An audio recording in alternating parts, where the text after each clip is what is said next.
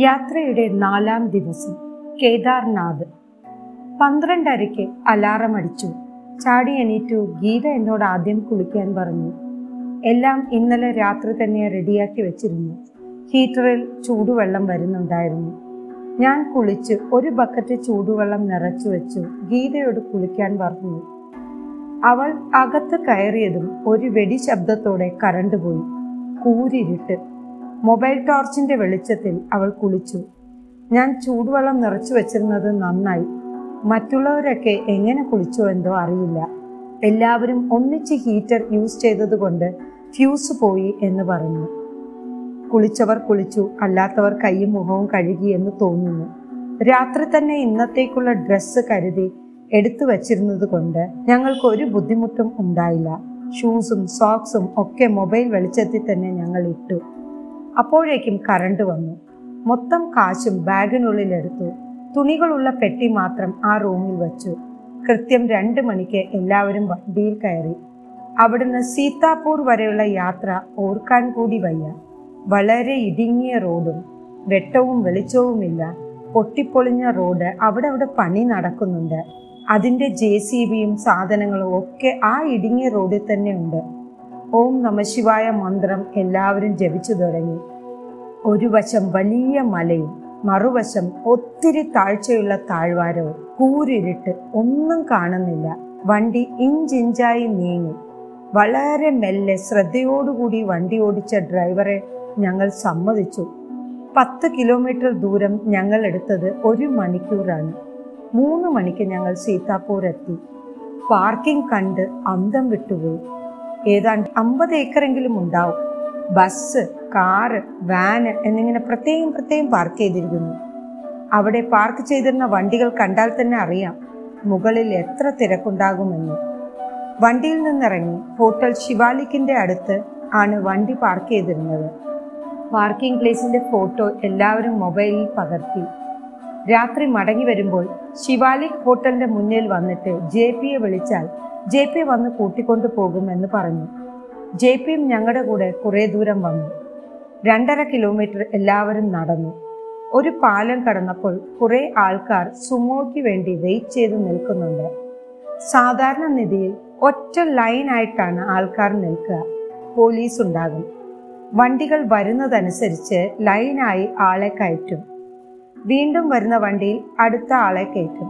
പന്ത്രണ്ട് പേർ ഒരു വണ്ടിയിൽ കയറും. പക്ഷെ ഞങ്ങളുടെ നിർഭാഗ്യം അന്ന് ലൈനും ഇല്ല പോലീസും ഇല്ല വണ്ടിയും ഒന്നും കാണാനില്ല. കുറെ നേരം അവിടെ വെയിറ്റ് ചെയ്തു. ഓരോ വണ്ടികൾ വന്നു തുടങ്ങി. പക്ഷെ കയറാനും ഇറങ്ങാനുമുള്ള തിരക്കായിരുന്നു.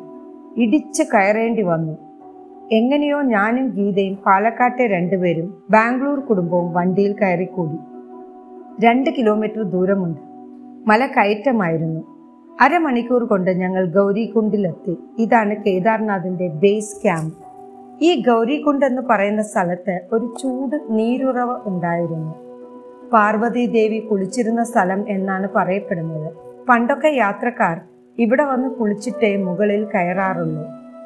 രണ്ടായിരത്തി പതിമൂന്നിലെ വെള്ളപ്പൊക്കത്തിന് ശേഷം ഈ ചൂട് നീരുറവ അപ്രത്യക്ഷമായെന്നാണ് പറയുന്നത്. ഇപ്പോൾ അവിടെ ചൂടുവെള്ളം ഇല്ലെന്നും അറിയുന്നുണ്ട്. ഹെലികോപ്റ്റർ മോഹം തകർന്നടിഞ്ഞതോടുകൂടി ഞാൻ ആകെ തളർന്ന മട്ടിലായിരുന്നു. കുതിരപ്പുറത്ത് കയറിയുള്ള യാത്ര എനിക്ക് ഊഹിക്കാൻ പോലും വയ്യായിരുന്നു. എന്ത് ചെയ്യാന് സുമോയിൽ നിന്നിറങ്ങി കുതിര ബുക്കിംഗ് കൗണ്ടർ വരെ നടക്കണം.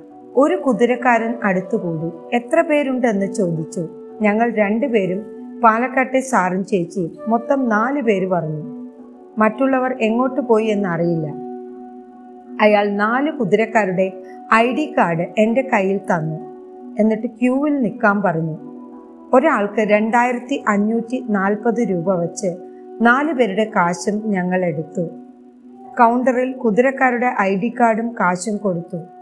കുതിരക്കാരന്റെ പേരിൽ രസീത് കിട്ടി. ആ രസീത് അവർ വാങ്ങി. താഴെ കുതിര നിൽക്കുന്ന സ്ഥലത്ത് ഞങ്ങളെ കൂട്ടിക്കൊണ്ടുപോയി. ഞങ്ങൾ നാലു പേരും നാല് കുതിരപ്പുറത്ത് കയറി. മറ്റുള്ളവരെ കുറിച്ച് ഞങ്ങൾക്ക് ഒരു വിവരവും ഇല്ലായിരുന്നു.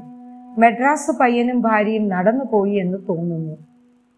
കൂടെ വന്ന ബാംഗ്ലൂർ ഫാമിലി ലൈനിൽ നിൽക്കുന്നതും കുതിരയിൽ കയറുന്നതും കണ്ടു ബാക്കി ആരെക്കുറിച്ചും ഒരു വിവരവും ഇല്ല. രാത്രി തിരികെ എത്തണം. ആർക്കു വേണ്ടിയും വെയിറ്റ് ചെയ്യരുത് എന്ന് ജെ പി പ്രത്യേകം പറയുന്നിരുന്നു.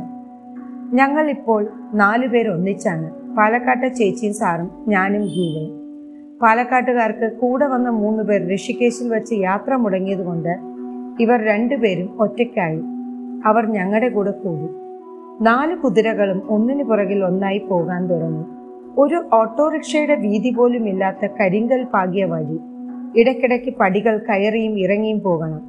ഏതാണ്ട് നാലോ അഞ്ചോ മലകൾ കയറി ഇറങ്ങണം. രണ്ടായിരത്തി പതിമൂന്നിലെ പ്രളയത്തിന് മുൻപ് ഗൗരികുണ്ടിലിരുന്ന് കേദാർനാഥ് വരെ പോകാൻ പതിമൂന്ന് കിലോമീറ്റർ ആയിരുന്നു ദൂരം. കുത്തനെയുള്ള മലകയറ്റങ്ങളും ഉണ്ടായിരുന്നു. ആ വഴികളെല്ലാം തന്നെ പ്രളയത്തിൽ ഒലിച്ചുപോയി. ഇപ്പോൾ പുതിയ നടപ്പാത ഉണ്ടാക്കി.